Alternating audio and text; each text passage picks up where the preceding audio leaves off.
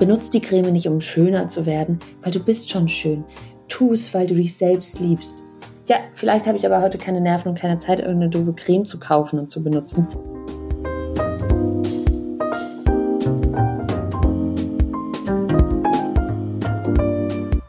Hallo und herzlich willkommen im Sinneswandel Podcast. Mein Name ist Marilena Behrens und ich freue mich, euch in dieser Episode zu begrüßen. Ich bin ein Kind der 90er. Das heißt auch, dass ich in einer Zeit aufgewachsen bin, in der Size Zero so ziemlich allen Mädchen und Frauen ein Begriff war. Es war die Zeit, in der Kate Moss ungeniert sagen konnte, nichts schmeckt so gut, wie sich Dünnsein anfühlt und kein Shitstorm ist ausgebrochen.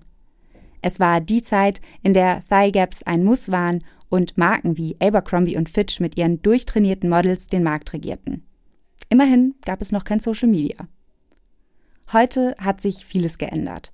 Der Hashtag Body Positivity bringt es bei TikTok auf über 42 Milliarden Views. Wir diskutieren über die Vielfalt von Körperform und üben feministische Kritik. Gleichzeitig erkranken immer mehr, vor allem Mädchen, an Essstörungen und die Zahl junger Menschen, die Schönheitskliniken aufsuchen, nimmt rapide zu. Irgendwie ganz schön ambivalent alles. Genau das beschäftigt auch Sarah Lisa Wollm. Sie ist Schauspielerin, Filmproduzentin, Regisseurin, Kuratorin und Mutter von vier Kindern. Seit sie denken kann, hat sie sich mit ihrem Körper beschäftigt und eigentlich war sie nie zufrieden mit ihm. Genau das sei aber gewollt, sagt sie. Denn wären Frauen zufrieden mit ihrem Aussehen, ja, womit ließe sich denn dann Geld verdienen? In ihrem Buch Das ewige Ungenügend, eine Bestandsaufnahme des weiblichen Körpers, spricht Sarah Lisa offen über ihre frühere Bulimie, über Scham, Selbsthass und die Angst vor dem Älterwerden aber vor allem ist ihr Buch ein leidenschaftliches und wütendes Plädoyer dafür, dass ein Sinneswandel notwendig ist, um die strukturellen Muster zu durchbrechen, die nach wie vor Sexismus schüren und uns klein halten. Wie das gelingen kann, darüber habe ich mit Sarah Lisa im Podcast gesprochen. Noch ganz kurz vorweg, wenn ihr Sinneswandel gerne hört, dann freue ich mich, wenn ihr meine Arbeit unterstützt. Das geht wie immer ganz einfach via Steady oder indem ihr mir an paypal.me slash Sinneswandelpodcast einen Betrag eurer Wahl schickt.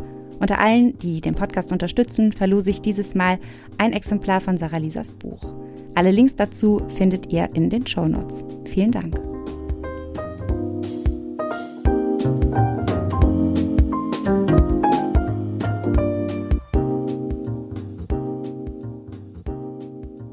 Hallo, herzlich willkommen, Sarah Lisa im Sinneswandel Podcast. Schön, dass du hier bist. Hallo, ja, danke, dass ich da sein darf. Ich habe in deinem Buch gelesen, dass dich Körper und ihre individuellen Abgründe anziehen. Und ich habe mich gefragt, wieso und war das schon immer so?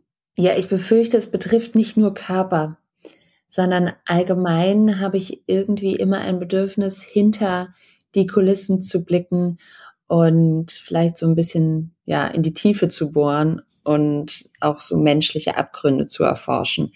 Also auch was die Körper anbelangt, aber auch was ähm, alles andere psychologische, menschliche anbelangt. Ich weiß nicht warum, aber ich interessiere mich auch irgendwie für so, ja, ich fand auch immer so Chirurgie irgendwie interessant, ne? Oder so ähm, Sachen, wo man mal so in den Körper reinguckt und herausfinden will, wie der eigentlich funktioniert. Vor allem bedeutet das ja wahrscheinlich auch, also du meinst ja gerade so hinter die Kulissen schauen, das bedeutet ja auch, man findet meistens Dinge heraus, die sozusagen nicht dem entsprechen, was man vielleicht an der Oberfläche sieht, sondern ähm, man, man geht tiefer und erkennt vielleicht auch Makel oder Dinge, die nicht ganz so sind, wie man eigentlich dachte. Absolut. Und ich glaube, das ist schon immer was gewesen, was ich irgendwie faszinierend fand oder vielleicht auch beruhigend. Also das ist natürlich dann der zweite Teil, wenn man nur an die Oberfläche guckt bei anderen Menschen oder bei deren Häusern oder wie auch immer, dann denkt man immer, oh, bei denen ist ja alles so ordentlich und schön. Bei mir nicht, weil bei seine eigenen äh, Hintertürchen kennt man ja. Und insofern ist es vielleicht auch immer so eine, eine Art Selbstberuhigung, mal hinter die Kulissen zu blicken und zu schauen, wo denn bei den anderen die kleinen Müllhaufen liegen das tatsächlich, äh, ohne dass ich das Gefühl hatte, bei dir Müllhaufen zu finden. Ähm, aber beim Lesen deines Buches hatte ich tatsächlich äh, so ziemlich dieses Gefühl, so, ach, ein Glück. Ähm, es ist nicht nur bei mir nicht äh, alles aufgeräumt, es geht auch anderen so. Also das war auf jeden Fall das, was du gerade beschrieben hast, so ein, ein beruhigendes, ähm, wenn nicht die ganze Zeit auch beruhigend, aber ähm, zumindest teilweise beruhigendes Gefühl während des Lesens. Das ist sehr schön, das freut mich. Ich glaube, das war auch ein bisschen natürlich auch die Idee dahinter oder der Wunsch, dass das so, so funktioniert. Insofern ist es besonders schön, wenn es auch klappt. Und ja, ich finde, dass das ganz, ganz wichtig ist, dass wir ähm, Leute mal da reinblicken lassen, weil auch ich mich immer so individuell versagend gefühlt habe und dann ja vielleicht so auch final mit dem Schreiben des Buches gelernt habe, nee, ich bin gar nicht so alleine damit. Es gibt ganz viele Menschen, die ähnliche Probleme, Bedenken, Ängste teilen. Und ich glaube, dass man daraus dann irgendwie auch viel Kraft schöpfen kann. Und so ging es mir zumindest. Und wenn das Buch das schafft, das auch so ein bisschen weiterzugeben, dann ähm, würde mir das sehr viel Freude bereiten. Hm. Du hast gerade schon gesagt, du hast irgendwie so ähm, ja Versagensängste oder ähm, also dich selber viel beobachtet, kannst du dich, weil dein Buch handelt ja vor allem von den, den körperlichen Betrachtungen oder zumindest dem Verhältnis zum Körper, ähm, kannst du dich noch daran erinnern, wann du zum ersten Mal irgendwie ganz bewusst deinen dein Körper wahrgenommen oder über ihn nachgedacht, ihn beurteilt hast? Puh, das ist schwierig. Also wahrscheinlich ist das eher so ein, so ein schleichender Prozess, ne, wo man so merkt, dass, dass man vielleicht, ähm, ja, die, dieser Körper nicht so perfekt funktioniert. Ich hatte zum Beispiel einfach schon mit einem halben Jahr eine Brille. Und das ist natürlich schon für so ein Kind auch ein bisschen eine, eine Einschränkung oder was, wo man aufpassen muss oder wo man dann, ne, wo andere Kinder das vielleicht lustig finden. Und wahrscheinlich ist mir das dann schon im Kindergarten aufgefallen oder auch im Kindergarten schon aufgefallen, dass ich nicht so schnell rennen kann und immer schneller gefangen werde oder so. Also man hat ja so seine, glaube ich, so kleine Sachen, die man gar nicht so genau definiert, sondern wo man halt ähm, einfach erstmal so spürt, hm, jetzt wäre es vielleicht schon schön, wenn mein Körper ein besserer Körper wäre. Du hast es ja eben schon so ein ganz bisschen angerissen, dass du mit deinem, in deinem Buch einen, einen sehr persönlichen Weg beschreibst oder deine persönlichen oder sehr, sehr persönliche Einblicke gibst in dein Verhältnis zu deinem Körper. Also du schreibst eben nicht nur über Dehnungsstreifen oder Falten, sondern du schreibst auch über Bulimie, über fehlende Orgasmen und sexuelle Übergriffe, die du erleben musstest.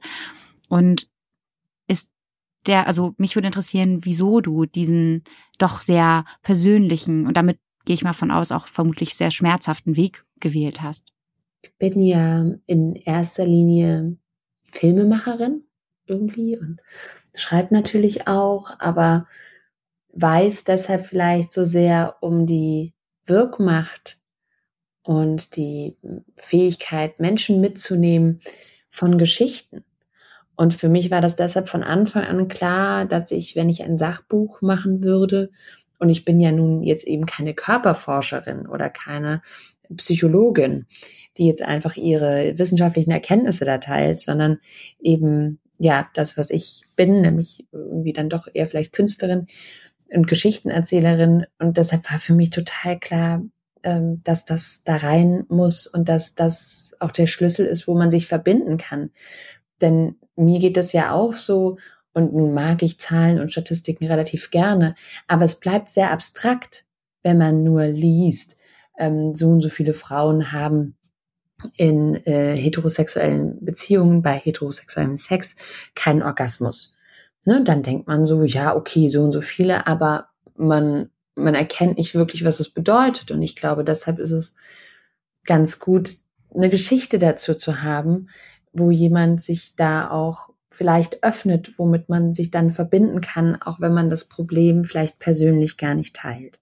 Total. Also ich kann dir da sehr zustimmen. Ich habe ja vorhin schon gesagt, dass mir dein, dein Buch, deine Worte sehr nahe gegangen sind und ähm, ich häufiger gedacht habe, oh man, das habe ich auch erlebt oder das kann ich mir vorstellen, ähm, dass das sehr vielen anderen Frauen beim Lesen oder vor allem Frauen beim Lesen auch so geht.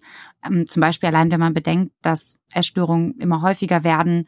Magersucht ist in Deutschland die dritthäufigste chronische Krankheit bei jungen Frauen, an der 10 bis 15 Prozent eben sogar von denen tödlich enden. Und wenn man diese Zahl zwar liest, dann ist das ja erstmal, also zwar schockierend, aber nicht so emotional erlebbar, wie wenn man jetzt deine persönliche Geschichte liest. Und ähm, deswegen würde mich natürlich total interessieren, was hat dir die Krankheit damals gegeben? Ich denke, dass es wie bei ganz vielen anderen, ich sage jetzt mal Suchtkrankheiten oder so, so ist, dass man natürlich kompensiert und dass ein guter, ein guter Weg ist oder ein gutes Mittel ist, um sich vielleicht zu kontrollieren, aber eben auch um sich zu spüren und das auch kontrolliert herbeiführen zu können, dass man sich spürt. Und deshalb ist das eine Art von, von Befriedigung einfach, die da einsetzt. Ne? Also wo man dann, das klingt so absurd, aber man hat danach ja auch was geschafft. Also es ist dann ja wirklich so ein Gesamtprozess, wo man danach auch so ein ermattetes Gefühl hat, wie andere Leute vielleicht auch nach dem Sport oder ne, da gibt's ja verschiedene Varianten. Und das ist, das ist irre, weil das ja irgendwann gar nicht mehr wirklich funktioniert. Aber das ist wie bei Alkoholkranken, die auch wissen, dass das ähm, nicht die wirklich gute Lösung ist. Und trotzdem sehen sie eben im, im Trinken eine, eine Zuflucht und eine Lösung, eine Kompensation. Und insofern ist das auch gar nicht so leicht oder so schnell, da rauszukommen, glaube ich. Also vielleicht gibt es da auch andere Fälle, aber in den meisten Fällen ist das was, was relativ lange dauert und auch wo man so Schleifen dreht, ne? Also wie, wie man das vielleicht auch kennt von so, hm, ja, Alkoholkranken oder Suchtkranken, wo man das erste Mal so eine Art Entzug macht und wenn dann aber was Schlimmes passiert oder man in der Trennung ist oder irgendwelche anderen Sachen im Leben nicht so ganz rund laufen, dann ist das ganz oft das erste Mittel, wo man, wo man dann wieder Sicherheit findet. Und insofern war das auch bei mir so, dass das eigentlich eher ein jahrelanger Prozess war, das so in den, in den Griff zu kriegen und wirklich, ähm, ja, auch andere Mechanismen zu finden. Also wir müssen ja immer so im, im Hirn quasi neue, neue Trampelpfade anlegen und die dann zu Straßen ausbauen. Und das sind meistens eben langwierige Prozesse. Du hast eben von Kompensationsmechanismen gesprochen. Ähm, das klingt erstmal alles so gar nicht, als wenn es was mit, mit dem Körper zu tun hat. Aber ähm, wenn ich jetzt so Artikel durchlese zu dem Thema Essstörung, Magersucht, Bulimie, dann geht es sehr, sehr häufig äh, um, um den Körper und das Gefühl, nicht genug zu sein. Also dein Buch heißt ja auch das, das ewige Ungenügend. Also irgendwas hat es mit, der, mit dem Körper zu tun, aber nicht, nicht nur. Du schreibst nämlich auch in deinem Buch, ich war nicht glücklicher, als ich schlanker war und ich mochte meinen Körper kein bisschen lieber. Deswegen worum, worum ging es denn eigentlich oder wieso war das sozusagen deine, deine Strategie in dem Moment und was hast du vielleicht, ja, darüber, daraus, daraus gelernt für dich? Ich glaube, dass es ähm, das ewige Ungenügend natürlich das oft auf den Körper projiziert wird, weil das so unser Hoheitsgebiet ist, in dem wir auch ganz stark auftreten und agieren können aber man sich eben ganz oft auch noch in anderen Bereichen ungenügend fühlt, weil es eine gewisse Ohnmacht noch immer gibt. Wir leben ja, auch wenn das manchmal irgendwie anders behauptet wird, noch lange nicht in einer gleichberechtigten Gesellschaft. Das heißt, Frauen haben nach wie vor viel weniger Raum oder weiblich gelesene Personen haben viel weniger Raum, sich zu entfalten, ob das jetzt ihre Sexualität betrifft, also gerade jetzt bei Jugendlichen zum Beispiel auch, wo wir ganz andere Maßstäbe anlegen, um, oder ob wir sagen, das betrifft dann später vielleicht den, den Pay Gap, ja, oder die, die gleichberechtigte Form ähm, in, in der Arbeit oder Anerkennung zu bekommen. Und das ist, glaube ich, das, das zugrunde liegende Problem dass Frauen nicht so viel Raum gegeben wird, ihren Bedürfnissen und ihren Fähigkeiten nicht so viel Raum gegeben wird. Und dann fühlt man sich sowieso mal schon mal ein bisschen minderwertiger. Wir werden ja auch, also wir werden ja auch schlechter bezahlt, ne? So, das ist ja, uns wird weniger zugehört, wir bekommen weniger Raum zu sprechen. Und all das, das spürt man natürlich. Und aus so einer Art Ohnmacht will man natürlich irgendwo auch Macht übernehmen, will man Einfluss haben, will man irgendwo auch es, es vielleicht richtig machen. Und das ist der nächste Punkt. Es wird uns ganz stark durchaus suggeriert, dass wir in unserem Körper eine Art Hoheitsgebiet haben. Und da ist es natürlich auch so, also einer der wenigen Jobs, wo Frauen ja tatsächlich auch mehr verdienen als Männer, ist zum Beispiel als Model.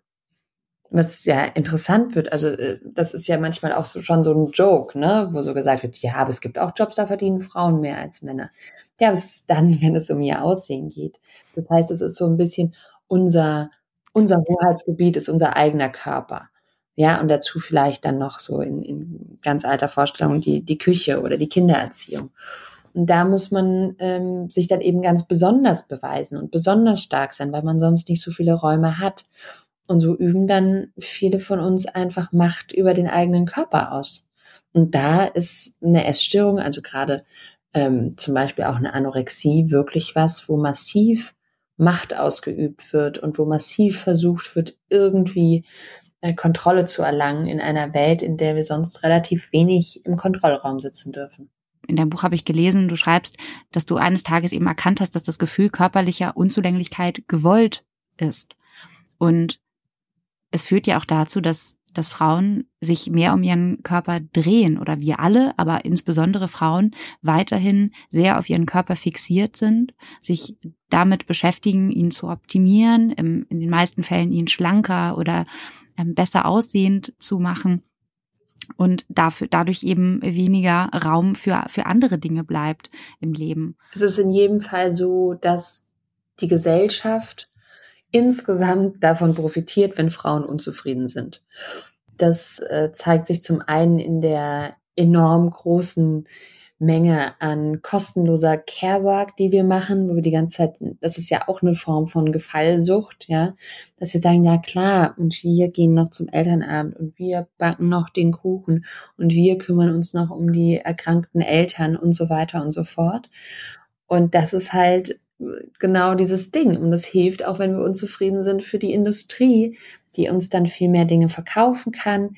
Es macht aber auch, dass wir uns vielleicht gar nicht so selbstsicher fühlen. Weil wenn wir den Eindruck haben, dass wir als Frau, um irgendwo hinzukommen, immer erstmal noch unseren Körper perfekt optimieren müssen, dann äh, sind wir vielleicht nicht äh, in der ersten Reihe und schreien hier, ich hätte gerne den Job oder ich hätte gerne das Geld, um den Film zu machen oder ich würde irgendwie gerne hier Verantwortung übernehmen.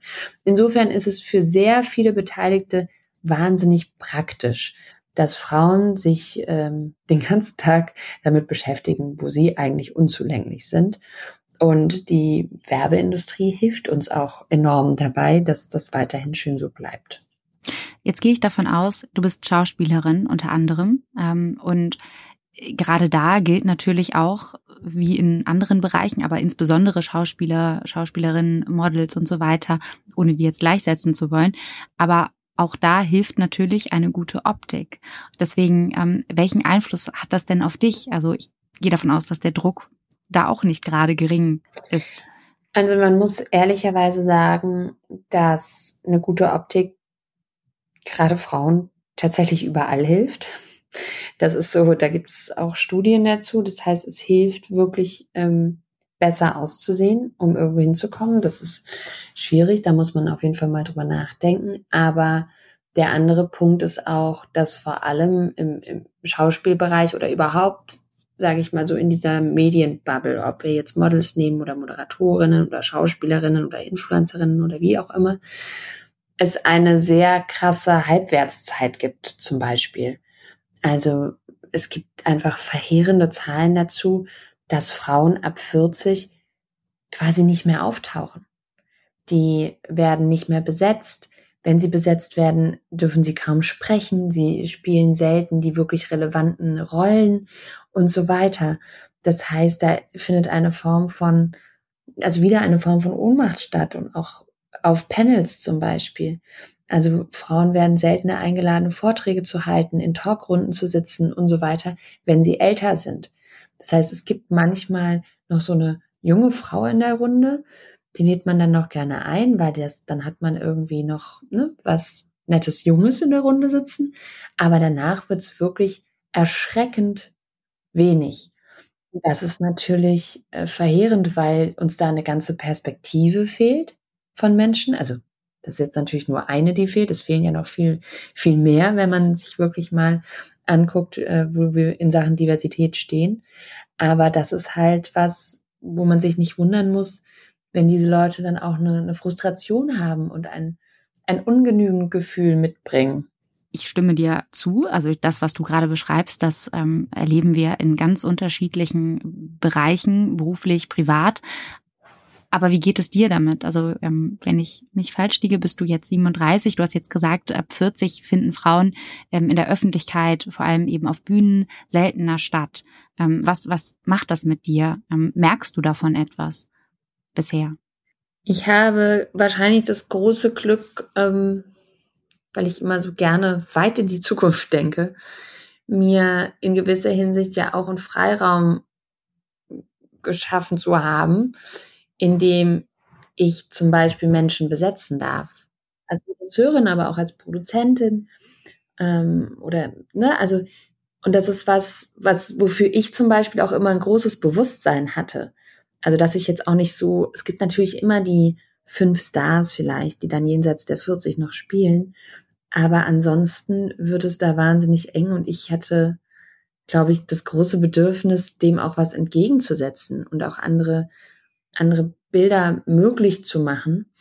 Und deshalb blicke ich jetzt gar nicht so sorgenvoll in die Zukunft, also so in meine Auftauchzukunft, weil ich so das Gefühl habe, da, da, ja, zu versuchen, an einem anderen Rad zu drehen. Aber das ist wahnsinnig anstrengend. Und äh, das kann ja nicht die Lösung sein, dass jede Frau, die gerne auf dem Panel sitzen möchte oder die gerne als Moderatorin weiterarbeiten möchte oder als Schauspielerin gesehen werden will, jetzt ihre eigene Produktionsfirma gründen muss. Dann, das wäre ja äh, Quatsch. Insofern ähm, mache ich mir jetzt gar nicht so viele Sorgen um mich persönlich, aber viele Sorgen um die Gesamtsituation und hoffe und versuche da durchaus einen kleinen Teil dazu beizutragen, dass insgesamt, und da geht es ja bei weitem nicht nur um Frauen über 40, sondern insgesamt was für die Diversität in der Medienlandschaft zu tun. Weil ich glaube, es gibt auch eine enorm große Sehnsucht danach, dass wir, also es gibt einfach ganz viele Publikumsgruppen, die gar nicht, die sich nicht repräsentiert fühlen, die sich auch deshalb nicht angesprochen fühlen, die den Eindruck haben, keine Stimme zu haben. Jetzt haben wir gerade schon so ein bisschen das, das Thema Diversität gestreift und ähm, in, deinem, in deinem Buch geht's auch um, um Body Positivity, äh, ein, ein Schlagwort, das auch viele schon mal, glaube ich, gehört, gelesen haben, sei es irgendwie auf Social Media. Und ähm, man erfährt in deinem Buch, dass du kein Fan von Body Positivity bist, also von diesem Ansatz, ähm, den Körper als etwas Positives zu sehen und, und äh, im Prinzip zu sagen, ähm, wir alle sind schön und wir alle müssen uns auch einfach lieben. Ähm, in deinem Buch beschreibst du Body Positivity als Prise Salz im Zuckergebäck, die niemals wehtut und uns immerzu weiter essen lässt. Und stattdessen plädierst du für Body Neutrality, also Body Neutralität. Ähm, wie unterscheidet sich die von der Body Positivity? Was ist der Unterschied? Also ich habe natürlich überhaupt nichts gegen Body Positivity, wenn sie für einzelne Leute funktioniert. Ich finde nur diese Vorstellung wahnsinnig anstrengend, dass man ständig glücklich sein soll und zufrieden sein soll und dass ein äh, wichtiger Teil davon eben auch ist oder dann gesagt wird, dass ein wichtiger Teil davon ist, den eigenen Körper anzunehmen und den eigenen Körper zu lieben. Wem das gelingt, fantastisch. Ich glaube aber, dass das vielen Leuten nicht gelingt. Ich glaube, dass das gar nicht so leicht ist. Ich glaube, das ist total viel Arbeit. Und ich finde, da geht so eine neue Form von Druck auf, die ich persönlich zum Beispiel einfach nicht haben will.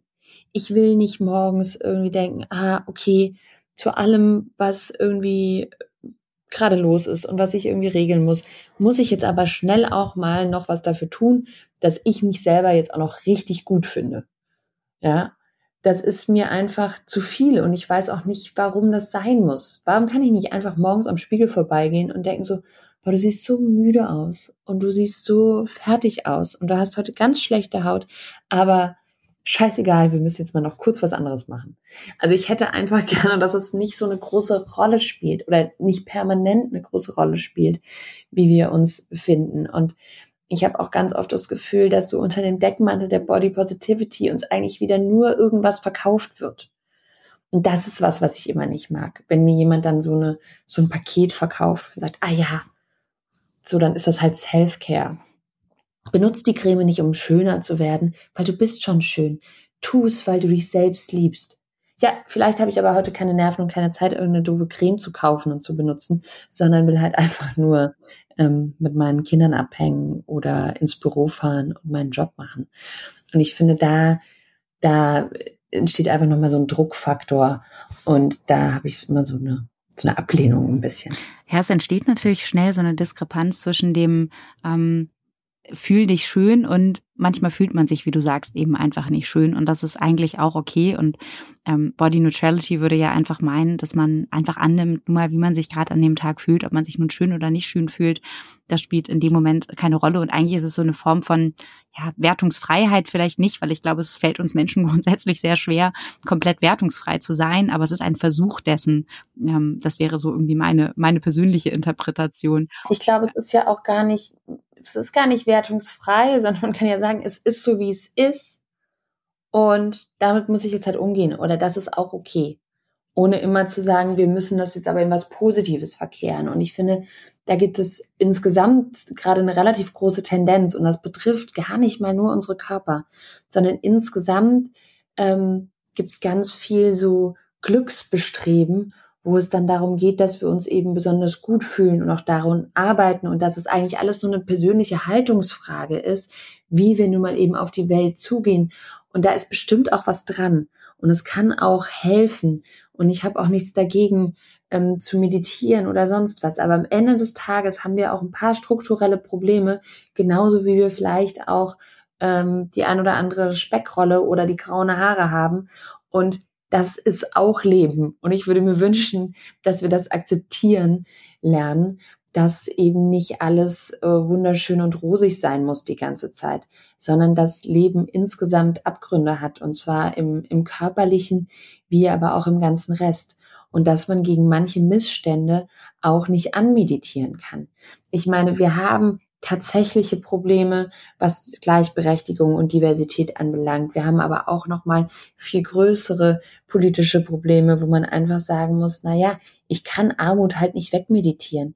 Und wer uns das einreden will, macht vielleicht ähm, damit einen guten Schnitt, aber eigentlich sollten wir uns darum kümmern, dass die Leute nicht arm sind. Und deshalb ärgert mich das immer so ein bisschen, wenn das so dieses Wohlfühlding so ans Individuum abgegeben wird und man nicht sagt, wir haben gesamtgesellschaftliche Aufgaben zu lösen und dann würde es den Leuten vielleicht auch besser gehen. Aber was ich glaube, was nicht zu vergessen ist, dass ein großer Punkt dieser, dieser Schönheitsideale ja auch bei vielen Menschen Scham hervorruft. Also dieses Gefühl von eben, ich genüge nicht, reiche nicht aus, ich muss mich eben optimieren und ein, ein, ein, ein anderer Ansatz der, der Betrachtung von uns selbst und anderen Menschen, der natürlich abhängig von der Gesellschaft ist, würde ja vielleicht auch bedeuten, dass diese Scham, die, wie du in deinem Buch schreibst, uns, die uns ohnmächtig, sprachlos und einsam macht und die natürlich nicht nur Frauen, aber in einem großen Maße Frauen ähm, betrifft, dass die vielleicht ja weniger werden würde. Ich glaube, dass die Scham weniger wird. Dafür braucht es echt viele, viele Baustellen. Weil ich schon finde, dass zum Beispiel ein ganz relevanter Punkt ist, dass ja, das habe ich ja vorher auch schon mal so leicht angedeutet, Frauen ja eigentlich auch ihre Begierde nicht ausleben dürfen, ihre Lust nicht ausleben dürfen, das ja immer noch als irgendwie unanständig gilt. Also wenn ein Typ mit vielen Frauen schläft, dann ist er voll der krasse Typ. Eine, eine Frau, die irgendwie Sex mit mehreren Männern hat, ist relativ schnell in so einer hm, Flittchenecke oder wie auch immer. Ne? Das ist immer noch was, was wir abwerten. Und, und all diese Sachen tragen natürlich zu unserem großen Schamgefühl bei, weil wir die ganze Zeit ja auch da wieder in so einer Gefallsucht hängen und gar nicht richtig die Chance bekommen, in uns reinzuhören. Wenn wir uns die Schulen angucken und den Sexualkundeunterricht, dann ist das meistens so ein Fortpflanzungsunterricht. Wo kommen die Babys her? Es ist kein Unterricht darüber, dass Frauen auch Freude am Sex haben könnten und wie der weibliche Orgasmus funktioniert und so weiter. Und da ist ganz vieles so, ja, noch so verstaubt, also ich habe das neulich irgendwo, weiß ich nicht, in einem Interview oder so gesagt und habe das dann auf Instagram geteilt und dann hat mir auch gleich so ein Mann geschrieben und mir erklärt, dass es ja von der Natur auch gar nicht gewollt ist, dass Frauen so viele Orgasmen haben wie Männer. Und weil irgendwie fortpflanzungstechnisch und so weiter. Und dann denkt man echt so, wow, wir haben noch so einen verdammt langen Weg zu gehen. Und, und das sind halt, ja, diese Sachen, also auch wie, wie wichtig es ist, wie viel man trägt, ne? Also so, es gibt immer noch viele Mütter, die Angst haben, wenn ihre Töchter irgendwie leicht begleitet das Haus verlassen. Ja, wenn wir über Vergewaltigungen sprechen, dann werden Frauen dafür geblamed, dass sie einen kurzen Rock anhaben, obwohl wir wissen, dass es damit nichts zu tun hat. Aber es ist immer so dieser, die Gefahr, die vom weiblichen Körper ausgeht, die sich durch ganz viele unterschiedliche Kulturen zieht. Also, oh, in Sachen Scham haben wir noch ein richtig dickes Brett zu bohren, glaube ich also ich, ich muss auch sagen, es tat, wie gesagt, voll gut, dein Buch zu lesen, weil du da ja sehr viel von deinen eigenen Geschichten und Erfahrungen auch teilst, ähm, die wahnsinnig wertvoll sind. Und als du von deiner eigenen Geschichte erzählst, wie du erst eben dass du erst 35 werden musstest, um den ersten Orgasmus in deinem Leben zu, zu erleben und davor aber schon wirklich viele irgendwie in Filmen gespielt hast, da war ich so ein bisschen so, oh, ich glaube, ähm, im Vergleich zu Männern, die das ja wahrscheinlich oder viele Männer schon sehr früh erleben, erleben sehr viele Frauen erst sehr spät. Ich habe irgendwann mal einen Artikel gelesen, wo es eine Frau irgendwie ihren ersten Orgasmus mit 80 hatte. Nicht, dass jede Frau oder jeder Mensch im Leben einen Orgasmus haben muss, um glücklich zu sein, das auch nicht. Aber es ist natürlich traurig, weil es auch zeigt ähm, oder ein ja zeigt, dass dass wir Frauen, wie du vorhin gesagt hast, eher nicht lernen oder weniger lernen, uns selbst zu erforschen oder eben geschweige denn unsere Bedürfnisse zu artikulieren. Deswegen, ähm, wie war das für dich, als du deinen deinen ersten Orgasmus erlebt hast? Also was war das für ein Gefühl dann nach doch recht vielen Jahren, in denen du vielleicht auch dachtest, okay, es klappt sowieso nicht mehr? Das hat ja auch viel oder in meinem Fall viel damit zu tun gehabt, zu lernen loszulassen oder auch zu lernen zu vertrauen oder auch Fähigkeiten in meinem Körper zu sehen oder ne, also so, das ist so ein ganzes Möglichkeitsfeld, das so davor und drumrum und danach aufgegangen ist, das wahrscheinlich wichtiger war, sogar auch für mein Wohlbefinden und mein Leben, als der Orgasmus an sich. Ähm, und deshalb, ja, glaube ich, dass es unfassbar bedeutend ist, dass es uns gelingt, Frauen, Mädchen, Junge, Menschen abzuholen und, und da an Bord zu holen und ihnen die Scham zu nehmen und ihnen die Chance zu geben, ja, sich selber viel früher kennenzulernen, weil ich glaube, da kommt ganz viel mit und dann kann ja immer noch jede Person sich selber dafür entscheiden, ob, wie, wann und überhaupt Orgasmen stattfinden sollen. Die sind vielleicht auch gar nicht so relevant. Ich glaube aber, zu wissen, was mit unserem eigenen Körper möglich ist und wo nachher sich vielleicht sehend oder auch nicht sehend und Worte dafür zu haben und über unsere körperlichen Bedürfnisse und Sehnsüchte sprechen zu können, ist so, so grundlegend relevant und vielleicht sowas wie, wie wir lernen, Essen zu genießen oder Sport zu machen oder, ne, also wir lernen ja viele Sachen mit unserem Körper und die werden einfach so immer noch sehr, sehr weggeschwiegen und sind immer noch sehr schambehaftet. Und das ist eigentlich grausam. Und ich finde, unsere Kinder haben es Besseres verdient. Apropos Kinder, ähm, du hast ja vier Kinder zur Welt gebracht. Und ähm, würdest du sagen, das Mutterwerden und das Muttersein hat auch dein Verhältnis zu deinem Körper verändert? Ich finde das eine wahnsinnig schwierige Frage, weil man ja, also man kriegt ja nicht kontextlos Kinder. Ich habe ja so über, über sehr viele Jahre hinweg immer mal wieder Kinder bekommen und bin in der Zeit ja auch älter geworden. Also ja, ne, so zwischen 24 und oder 23 war ich das erste Mal schwanger und dann irgendwie Anfang Mitte 30, wo man die ganze Zeit so im, im Babymodus ist, aber natürlich auch ganz viele andere Dinge lernt. Deshalb weiß ich jetzt nicht, ob, also welchen Anteil da Mutterschaft hat und bei welchem Kind wie viel.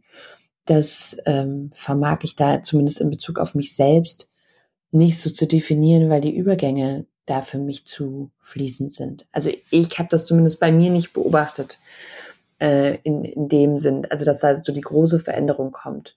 Was natürlich super ist, ist, dass man so merkt, dass so, ich schreibe das ja auch im Buch, dass so dieser Frauenkörper auch ein Mutterkörper wird und dass andere den vielleicht ganz anders betrachten und annehmen. Und das ist mit Sicherheit eine interessante Erkenntnis. Also, dass man dann eben Kinder hat, die die Brüste in erster Linie toll finden, weil das ihre Versorgungsquelle ist. Die interessieren sich gar nicht dafür, ob die jetzt die richtige Form haben oder ob man jetzt mal eine OP bräuchte oder nicht, sondern die sind einfach komplett begeistert davon, weil das ist ihr, ihr erstes Zuhause, das ist da, wo sie gestillt werden. Also das ist das, was sie beruhigt, wo sie Essen bekommen und so. Insofern, das ist mit Sicherheit eine, eine interessante Erfahrung auch. Gleichzeitig verändert sich der Körper ja aber auch durch Schwangerschaften. Also ich glaube, das ist, das ist sehr individuell und hat so ein, so ein, ja, so ein Part auf dieser Reise, den wir so mit unserem Körper machen. Aber ich weiß nicht, ob man das so en Detail definieren kann. Du hast ja eben schon gesagt, dass du dir für deine, aber sicherlich auch andere Kinder wünscht, dass sie ein, ein, ein anderes Verhältnis, ein, ein gesundes Verhältnis zu sich selbst, dem Körper und dem Geist, nenne ich es jetzt mal, bekommen und oder entwickeln. Würdest du sagen, du versuchst das bei deinen, bei deinen, in deinem eigenen Zuhause, mit deinen eigenen Kindern, in der Familie zu leben? Und gibt es da irgendwie etwas, was du vielleicht verändert hast im Bezug zu dem, wie du vielleicht aufgewachsen bist ähm, oder was du für Erfahrungen gemacht hast, wo du gemerkt hast, oh, das finde ich vielleicht nicht gut oder ich möchte es gerne, dass, dass meine Kinder einen entspannteren Umgang zum Beispiel mit Nacktheit oder Sexualität haben. Klar versucht man Dinge zu verbessern oder zu verändern. Und ich finde, dass es auch wichtig ist, gerade zum Beispiel über körperliche Selbstbestimmung zu sprechen. Ne? Also so Sachen wie, ähm, ja, dein, dein Körper gehört dir und du darfst es auch entscheiden, ob du jetzt noch ähm, einen gute Nachtkuss willst oder nicht. Und ähm, dass es eben auch nicht so klare Geschlechtergrenzen gibt. Ne? Also wer bei uns lackierte Fingernägel haben möchte, bekommt die Fingernägel lackiert. Und wer jetzt im rosa Kleidchen rumlaufen möchte als Junge, darf das gerne tun. Und ähm, trotzdem dürfen die Mädchen genauso im im Dreck spielen und so weiter. Also das ist, das sind so Sachen, die sich natürlich auch so langsam, glaube ich, so entwickeln. Und das geht auch bei uns im Umfeld total gut, wo man jetzt woanders vielleicht größere Probleme damit hat oder auch ältere Generationen manchmal auf uns zukommen und Probleme damit haben.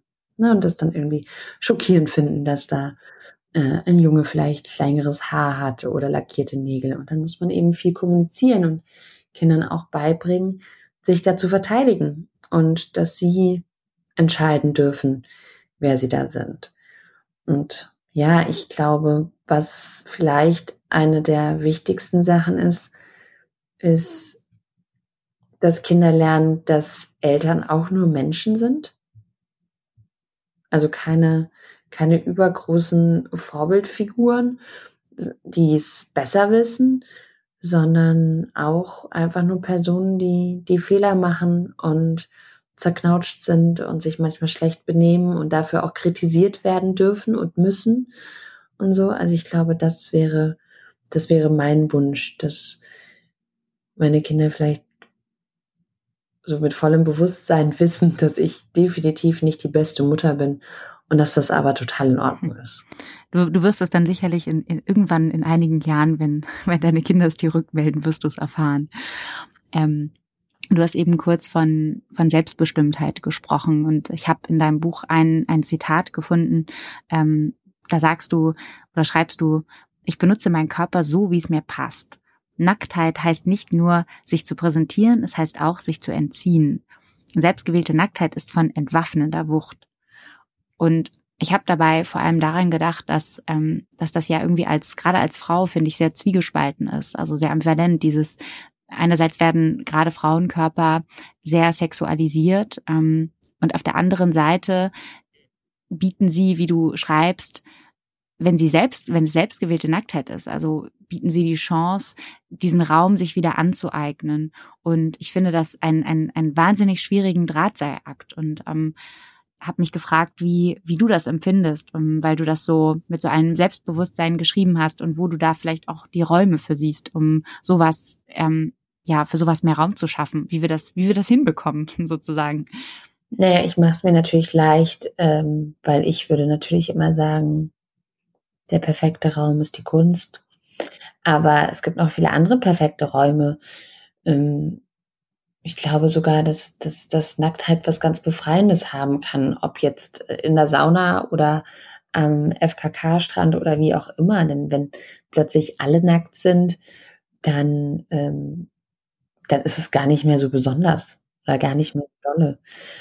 Und wahrscheinlich ist so wie bei allen anderen Dingen auch das, das Plädoyer am Ende immer eins für die, für die Unabhängigkeit und für ja, selbstgewählte Nacktheit und auch dafür, also ich bin noch nicht mal sicher, ob prinzipiell jede Form der Objektifizierung abzulehnen ist. Warum denn, wenn zwei das vielleicht auch wollen an der Stelle oder wie auch immer? Ich, ich finde, dass, oder ich bin überzeugt davon, dass durch, durch mehr Gleichberechtigung und mehr Freiheit auf allen Seiten wir auch lernen, eigentlich alle miteinander mehr Spaß zu haben, mehr auszuprobieren, mehr hinzuspüren, was wir eigentlich wollen. Und dann ich meine, wir alle haben ja auch ähm, irgendwelche Kinks, irgendwelche crazy Fantasien, irgendwelche Sachen, die wir gerne mal ausleben oder austesten wollen würden, aber trauen uns vielleicht nicht darüber zu sprechen oder haben Angst, dass das nicht in so vorgefertigte Bilder von dem, was wir eigentlich sein sollen, passt. Und deshalb würde ich sagen, daran liegt vielleicht die größte Chance, dass wir uns mehr ausprobieren und auch das Gefühl haben, vielleicht zusammen mit PartnerInnen oder FreundInnen oder wie auch immer, da auch mal über unsere Grenzen gehen und sie dann selber wieder einsammeln. Wenn ich mich daran erinnere, ich habe letztes Jahr so einen kleinen Selbstversuch äh, gewagt, äh, der sich sehr unspektakulär anhört und es eigentlich auch ist, aber ich bin sozusagen ins Schwimmbad gegangen und habe mich da oben ohne hingelegt, ähm, weil das ja noch mal, es war ja so eine große Debatte, ob man das denn jetzt als Frau machen darf oder nicht. Und ähm, muss sagen, so im Schwimmbad ist das noch das eine, das, da komme ich noch so mit klar, auch wenn um mich herum, glaube ich, nicht eine einzige Frau oben ohne da lag. Aber wenn ich mir jetzt vorstelle, ich würde mich auf der, auf der ähm, Straße hier in Hamburg im Sommer, so wie es einige Männer tun, komplett oben ohne, aber Oberkörper frei zeigen, dann wüsste ich auf jeden Fall, dass sehr viele Blicke auf mir ruhen würden, die nicht nur wohlgesonnen sind.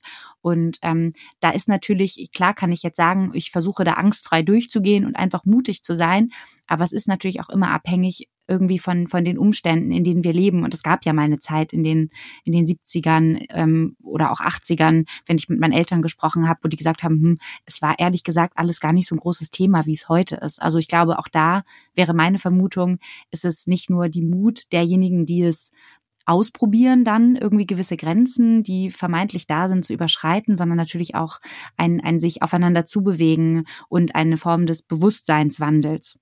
Absolut. Ich denke, dass diese beiden Sachen sich immer so gegenseitig bedingen, weil so frustrierend es ist, ist es ja leider doch auch so, dass Gesellschaft von uns allen zusammen gemacht wird. Genauso wie die Politik. Und das ist wahrscheinlich immer das, das Schlimmste daran. Ne, also auch wenn ein System da ist oder dem zugrunde liegt, an dem man sich irgendwie abarbeiten kann, sind es am Ende doch wir alle zusammen auch dies, dies verändern müssen. Auch wenn das manchmal übermächtig erscheint, aber zu viele andere Chancen haben wir gar nicht. Vielleicht zum Abschluss. Ähm, du schreibst ganz am Ende, dass, dass nach dem Schreiben deines Buches vor allem Wut und Hoffnung zugleich geblieben sind. Und ich frage mich immer wieder so, wie können wir diese diese Gefühle, die sowohl destruktiv als auch konstruktiv sind, wie können wir die ähm, uns zunutze machen, um sie in die richtigen Bahnen zu lenken, um eben eines Tages vielleicht in, äh, in einem in einer Welt zu leben, in die nicht mehr so stark ähm, körperzentriert ist auf eine negative Art, die uns davon abhält, Dinge zu tun, die wir eigentlich gerne tun würden, irgendwie kinky zu sein, verrückt zu sein, Abgründe irgendwie zu leben. Und ähm, ja, deswegen hast du da, auch wenn es wahrscheinlich nicht die eine Lösung gibt, aber hast du da für dich irgendwie mh, hm, Hast du da Ideen oder wo siehst du da deinen Platz? Ich halte Wut für wahnsinnig konstruktiv. Das ist so, für mich ist Wut ein ganz, ganz starker Motor und was, was uns ähm, total antreibt und was, was ja gerade Frauen auch immer ausgeredet wird. Ne, sie sollen nicht laut sein und sie sollen nicht wütend sein und sie sollen nicht aggressiv sein und sie sollen nicht ne, fordernd sein und so. Und ich finde genau das Gegenteil ist der Fall. Ich finde, wir sollten sehr wohlwütend sein und das auch mit, mit Leidenschaft und mit Begeisterung. Und ich finde, das könnte vielleicht ein ganz guter Ausgangspunkt oder ein ganz guter Anfang sein, zu sagen, ähm, unsere Wut ist unter Umständen sehr, sehr konstruktiv und lasst uns die doch benutzen und ähm, vielleicht auch die ein oder andere Sache mal ähm, tosend kaputt machen, um was Neues entstehen zu sehen. Dann äh, danke ich dir erstmal, Sarah Lisa, dass du deine Wut scheinbar in konstruktive Bahnen gelenkt hast und dieses Buch, ähm, um dieses Buch zu schreiben und mit uns zu teilen. Zumindest konnte ich da immer wieder ein bisschen Wut rauslesen, die mich auch angestichelt hat im positiven Sinne. Also vielen Dank dafür und äh, natürlich auch für das Gespräch. Total gerne, Dankeschön.